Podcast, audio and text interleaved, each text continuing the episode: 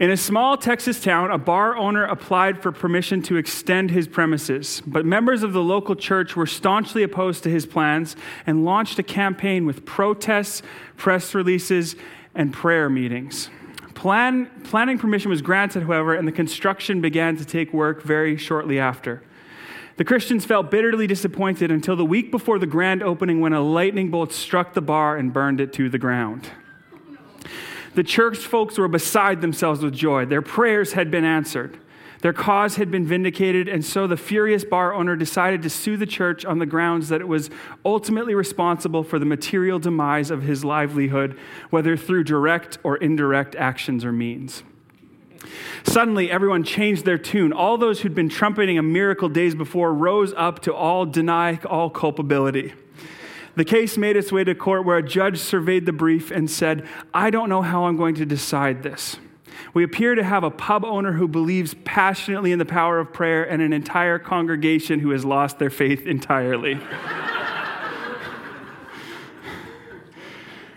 prayer. It's such a mysterious and amazing gift, isn't it? Today, as we continue our One Another series, we come to the call to pray for one another. Another phrase for this kind of prayer is intercessory prayer. Intercessory prayer can sometimes be powerful and incredible, and also at other times confusing and confounding. Secretly, we sometimes wonder if our small and what feel like insignificant prayers actually make a difference in the face of the problems that we come up against in the face of a friend receiving a terminal diagnosis or a family member who's severely opposed to our faith, in the face of governments who oppress their citizens or ongoing racial tensions, or even in the face of this pandemic that we've all just gone through, sometimes our prayers can feel small and insignificant, like we're lighting a match in the middle of a hurricane. Yet the Bible teaches us that our prayers are powerful. I love the way that Pete Greig puts it that is why in the Lord's Prayer, Jesus doesn't instruct us to just pray personally for our own daily bread, but he also, for regime change, asks us to pray. The coming of God's kingdom on earth. We are encouraged by Jesus in Scripture to pray, not just for ourselves, but that His kingdom would come here and now in Colwood, in Victoria, and in our province and in our world as it is in heaven. This is the invitation to intercessory prayer that followers of Jesus are given, and it's what we're going to take some time to unpack and explore today. So, if we're going to talk about intercessory prayer, it's helpful for us to understand exactly what we're talking about. Brian C. Taylor defines intercessory prayer this way To intercede for another means that our, in our prayer we stand between or next to them and God in interceding for somebody else, we are standing at their side before God, asking on behalf of them, or we're standing beside God, interceding for somebody else. We are that person who is going between, lifting someone else up in prayer. And in the New Testament, we find at least three levels of this type of intercessory prayer. There are more, but these, there's at least three levels that we'll go through quickly. First, prayers for others in our church community and in our church family. James 5:16 says this, "Therefore confess your sins to each other and pray for each other so that you may be healed."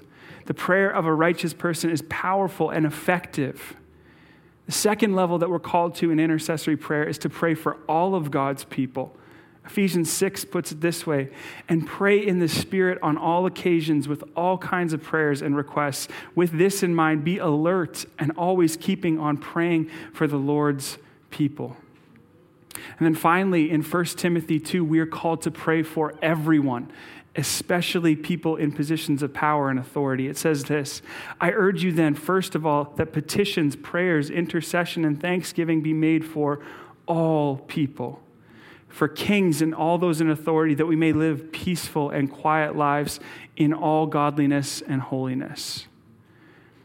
We've been invited as Jesus' followers to pray for and to intercede on behalf of all three levels our close knit relationships, all believers across the world and the entire world, our friends and our foes, positions, people in those who are in positions of power and those who are powerless. I love what Karl Barth says about intercession. He says, When we intercede, we are set at God's side and lifted up to Him, and therefore in the place where decisions are made in the affairs of His government. That's a powerful thought, isn't it? When we pray, we are standing in the place where God makes decisions over everything. I mean, think about this practically. If the, the prime minister called you and said, You've been drawn at random to come and to sit by my side and to tell me what you think needs to happen for our whole nation, you would probably take up that opportunity, wouldn't you? Some of you would have some very strong opinions what needed to be done in our country. But you wouldn't miss that opportunity to sit at the prime minister's side and to try and influence decisions and share what's going on in your heart and in your life for our country, for our province, and for our city. And as a follower of Jesus, you've already received an even greater invitation. The King of Kings invites you to a place in his government where his decisions are made, and he offers you a place on his leadership team so that you can influence his actions on behalf of individuals and even on behalf of nations. What a powerful invitation that that is. And one of the clearest examples of this power we find in Scripture comes from Exodus 17 where Israel, Moses, and Joshua battle against the Amalekites. The Amalekites had just attacked Israel, and Moses encourages Joshua, and he says, Joshua, take the troops down and begin a defense. And while the troops are fighting that battle, Moses and Hur and Aaron go up to a hillside that oversees it all, and they begin to pray. They lift up their arms in prayer. And we pick it up in Exodus 17, where it says this as long as Moses held up his hands, the Israelites were winning, but whenever he lowered his hands, the Amalekites were winning. Aaron and Hur held his hands up, one on one side, one on the other, so that his hands remained steady till sunset. So Joshua overcame the Amalekite army with the sword. In this story, we see the incredible and the powerful purpose of prayer. It is meant to work alongside us physically, tangibly working on the ground to meet the needs in our communities.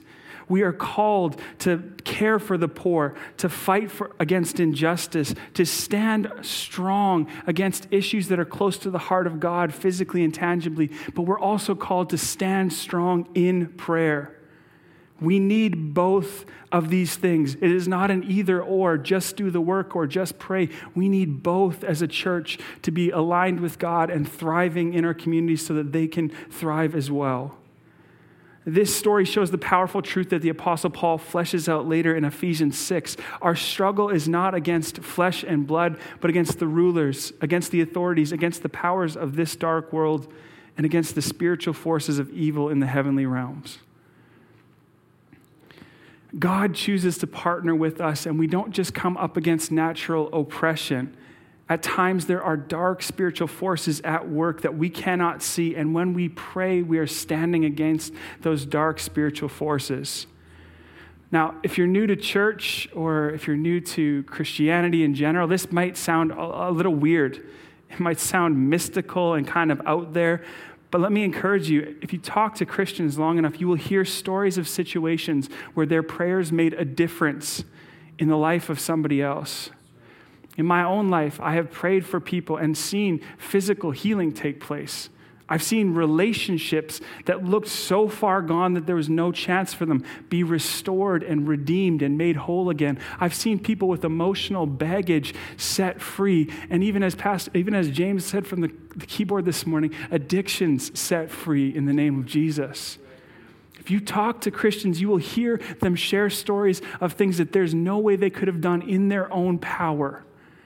But God moved through prayer in significant ways. Through our prayers, God partners with us and we partner with Him to bring healing, hope, and restoration that is far beyond anything we could accomplish on our own. That is the power of intercessory prayer. So, for the rest of our time this morning, I want to just look really practically how can we lean into that call and that invitation to intercessory prayer? The first thing that we can do is we can be informed. We can find out what the needs are and we can begin to pray. I don't know if any of you are like me. Have any of you rushed into prayer thinking you know what the other person needs without asking them about it ever? You think you know what a situation needs, and without asking about it or finding out more about it, you find out later, man, I was praying for completely the wrong thing in that situation. I've done that before. And we can rush into prayer thinking that we know what we need to be praying for. And at times we need to pause and we need to listen and be informed on what we're praying for. One of the really kind of charged topics in our world today is the, the conflict that's going on in Palestine and the Middle East. Recently, I had the chance to hear from someone who lived in that region, and they got to share what it was like to be on the ground there, share what it was like to experience living in and around and near that conflict. And this person had perspective on the situation that I did not have. I didn't understand the nuances of the conversation. And they shared from firsthand experience what it was like for the Palestinian and the Israeli people on the ground. And by listening to someone who had experienced this situation firsthand, I know that my prayers were shifted in how I pray for that conflict. And I hope that they're aligned more with the heart of God for the good of all people involved, because whether you agree with what's going on there or not, we know one thing to be true God loves every person who's a part of that conflict. God loves every person who's a part of that conflict. And listening to that person's story gave me a greater compassion for the people involved. It wasn't just two sides to a conflict, there's actually people involved with this situation. And this works not just on global issues, but it works in relationships every day too. When someone comes to mind for you to pray for them, listening and seeking to be informed can help shape the way that we pray for other people. Richard Foster says this in his book on prayer When it is possible and appropriate, it helps to go directly to the person to whom we are drawn to pray.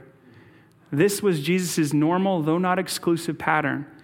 A simple question such as, What would you like prayer for? can at times be tremendously revealing. Remember, prayer is a way of loving others, and so courtesy, grace, and respect are always in order. Sometimes asking someone, How can I pray for you? or What can I pray for? can open up a host of amazing opportunities for you to pray that you would have never been aware of before. People will share things that you would have never thought to pray for. And while our general prayers for people are necessary and important, sometimes our prayer lives can be sharpened by being informed and listening to people share what's on their heart and in their lives. When it comes to intercessory prayer, my first encouragement for us today is to be informed. The second one is to be inspired. My encouragement with this is become inspired by the possibility of what could happen. Walter Wink puts it this way History belongs to the intercessors who believe the future into being. By means of our intercession, we variably cast fire upon the earth and trumpet the future into being when we pray, we are asking that God's future kingdom in heaven would become a reality here and now. We are standing in that gap, asking for that to become a reality in Colwood, in Victoria, in our community, in our city, in our province. We are asking for that future reality to break into the here and now we are holding on to that promise that God has made that one day He will return again, and we can see what His kingdom will look like as we go to the book of Revelation. There will be no more sickness, no more sadness, no more disease. We can begin to pray for those things to come here and now. And if you don't know what to pray for, let me encourage you with this turn to the Word of God, turn to Scripture. In Scripture, we have the promises of God all throughout Scripture. We get to see what eternity is going to look like. We get to go through the Psalms, and it'll give us words for the different things that we are feeling and what we want to pray for. You can start with the promises of God and what other people have prayed faithfully before you. You don't have to come up with it all by yourself. Praying Scripture is a powerful way to stand in intercessory prayer for others. Let me encourage you to, if in the busyness of life you are not drawn to prayer at all, if, if, I'm talking about prayer today and you're like, what is that? I have no care or desire for it. Let me encourage you today, start there. Start by just saying, God, I don't even want to pray. I don't have a desire to pray. I don't think about prayer. Start there And God can open up your heart for other people and for situations that maybe you didn't have a care for before. Richard Foster says this if we truly love people, we will desire for them far more than is within our power to give them, and this will lead us to prayer. Intercession is a way of loving others. As we seek to love others, our hearts will open up and expand and desire more for them than we can even give to them ourselves. And that is actually an avenue into prayer for us, church. Be inspired by what you don't yet see. Be inspired by the word of God of what could be in that person's life and in their journey. And you hold on to those promises for that person. The third thing I want to encourage us with is be in community. One of the successful, most successful ways to ask in prayer, according to Jesus, is in agreement with other people. If you've ever wondered why we say amen at the end of prayer, it's us gathering together in affirmance, saying, So be it. We are standing together when we say amen, that whatever was just prayed for, we are in agreement with, and we want to see that happen too. That is what amen is all about. And it's also why church meetings and prayer of prayer are so important. If everyone prays privately at home on their own, that is still a good thing, but it's not the same thing. There is a unique power that is vested in God's people uniting together in intercession. We see this principle clearly in powerful prayer meeting in the book of Acts, chapter 4. Having been warned to stop preaching, uh, Peter and John go back to the other disciples and they, they report what has happened to them. And when the other disciples heard this, they raised their voices together in prayer to God. And as a result, the place that they were meeting was shaken, and they were filled with the Holy Spirit and spoke the word of God boldly. The people of God gathered together in prayer, and God moved powerfully in their midst. This is where I am so thankful for the men and women of our church and the boys and girls in our church who have gone before us in prayer for the people who have faithfully stood in the gap on behalf of our church, on behalf of our community, on behalf of our pastors, and all of the people who call this church home. Thank you to everyone who has done that. We need you. Your work is invaluable. And for all the rest of us, my encouragement is come join in that work. We need you. We need your prayers. We need your help as well. I want to ask you to join with us in prayer because we never know what might happen in the midst of us gathering together to pray. A great example of this is out of South Korea in Seoul. Myeong-sung Presbyterian Church over a decade ago started a prayer meeting with 40 people gathering together at sunrise. And today they have four gatherings before 6 a.m. Can you believe it? Where over 12,000 people gather together in prayer every morning. Now, I'm not going to say we have to gather before 6 a.m. because that's a bit early for me, but could you imagine what could happen if we came together and continued to grow in coming together as a church who prays together? As a church who, when you hear of that next corporate prayer opportunity, whether it's a men's or women's prayer night or a prayer and worship night, you said, I got to be there. I got to stand with my church in prayer. I am needed and my voice is needed in prayer too. Church, when we gather together, uniquely the power of God is released. I can't explain it formulaically, but what we see in Scripture is when the people of God stand together in agreement, things shift and God moves. So be in community when it comes to prayer. The fourth thing I want to encourage us with is be insistent. Don't give up. Understand the authority that's been given to you and be persistent. Walter Wink again puts it this way intercessory prayer is spiritual defiance of what is in the way of what God has promised. That's good. I'm going to say it again. Intercessory prayer is spiritual defiance of what is in the way of what God has promised in the face of challenges, in the face of obstacles, we need to be insistent and persistent and come back to prayer and holding on to God's word and his promises again and again. And if we're, if we're being honest, this can be difficult at times. We can lose focus and we can lose hope. Perhaps you know what I mean.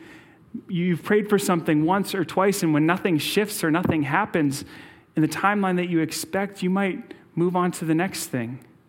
You might give up on prayer altogether. And sometimes we can approach prayer as almost like a quick fix to the situation that we're praying for. We can look at it almost like a light switch. When we hit the light switch and nothing happens, we just go, Well, I didn't believe in electricity anyway. it can be easy to get frustrated in prayer. It can be easy when, when we hope for something and when we pray for something and we hold on to something and it doesn't shift and move in our timeline. But let me encourage you, church, there is nothing that our enemy would want more than for us to stop praying in the face of frustrations, unanswered prayers, or even our own insecurities in prayer, remember the authority and the position that you've been given by Jesus. You are the King of Kings and Lord of Lords, son or daughter. He loves to hear your voice and he wants you to keep coming back again and again with confidence, persistently asking him in prayer. John Calvin writes this We must repeat the same supplications, another word for prayers not twice or three times, but as often as we have need, a hundred and a thousand times. We must never be wary in waiting for God's help. I'm not saying this is easy. I know some people's stories in this room today where you have prayed for things for decades to shift and it hasn't shifted the way that you expected yet. I know people in our church community who have prayed for things for decades and then finally something shifts and my heart breaks in the moment when we give up before that breakthrough happens.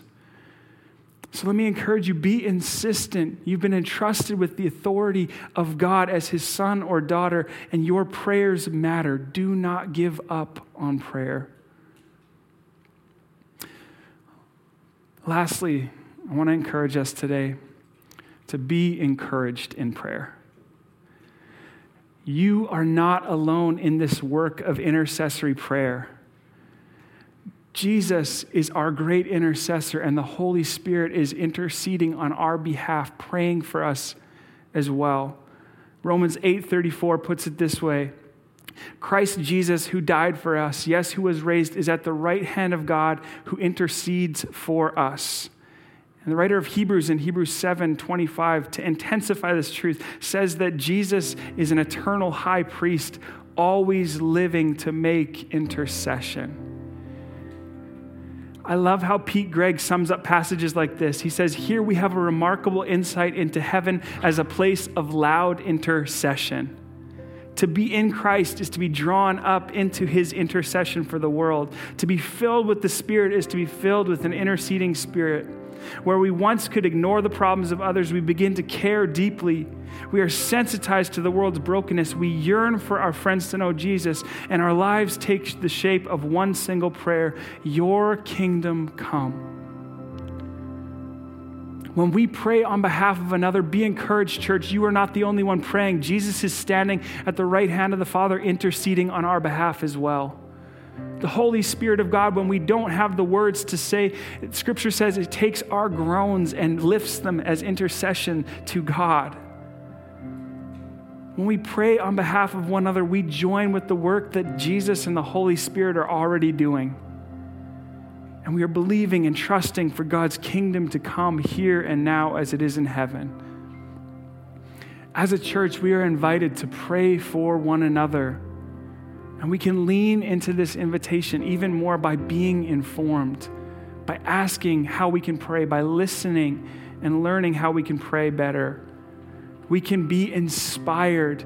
We can go to the Word of God for inspiration on what we can pray for by being together in community, joining together in agreement by being insistent, not giving up, and remembering the authority that we have been given, and by being encouraged that Jesus is praying right alongside of you.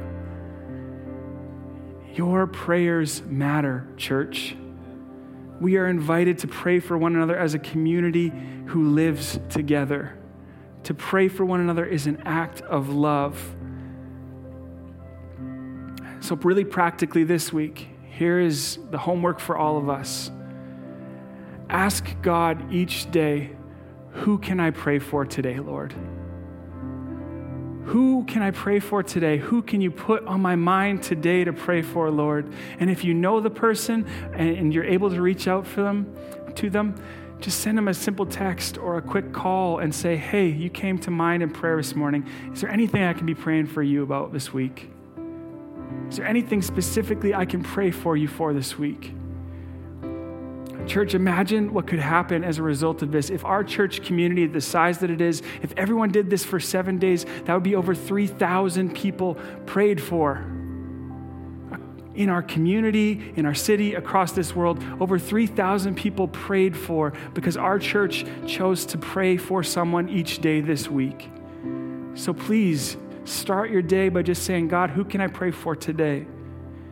And watch what God will do through the faithfulness of his people praying together.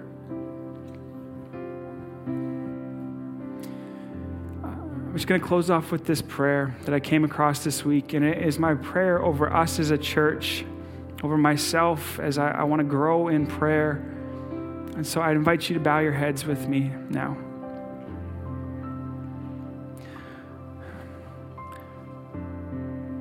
Oh Lord, teach me. Teach me to pray. Teach me to pray for all, friend and foe, kin and neighbor, and tourist and terrorist, and brother whom I loathe, and sister who I do not understand. Teach me to pray without agenda. Teach me the syllabus of your mercy, your compassion, your righteousness, not mine. Teach me to pray without ceasing.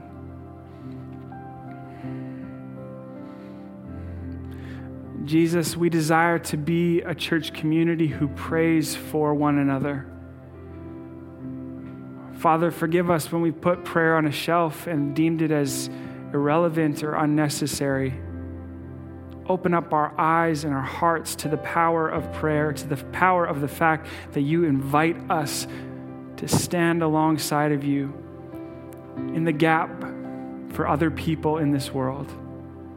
Father, this week I pray that you would place people on our hearts and on our minds who we can be lifting up in prayer. And I pray that, God, as we ask them how we can pray, that you will begin to reveal stuff to us, Holy Spirit, that we can be praying for. And God, when we don't know what to pray, I thank you that your Spirit can show us through divine revelation, through a word of knowledge, through a word of wisdom, and through your scripture, what we can pray for people. So, God, help us Help us to be a people who pray for one another so that we can love each other well and share your love with this world around us. In your name, Jesus, we pray all these things. Amen. Well, thank you, church, for being with us today. If you're, if you're new to faith or you're new to exploring Jesus and you want to take a next step, my encouragement to you would be text the word life to 250 478 7113. And one of our pastoral team would love to be in touch with you, to walk with you through maybe questions that you might have as you start this journey. We love you, church. And my encouragement to you this week is who can you stand in the gap for? Who can you pray for each and every day this week? We love you, and we'll see you again next week, church.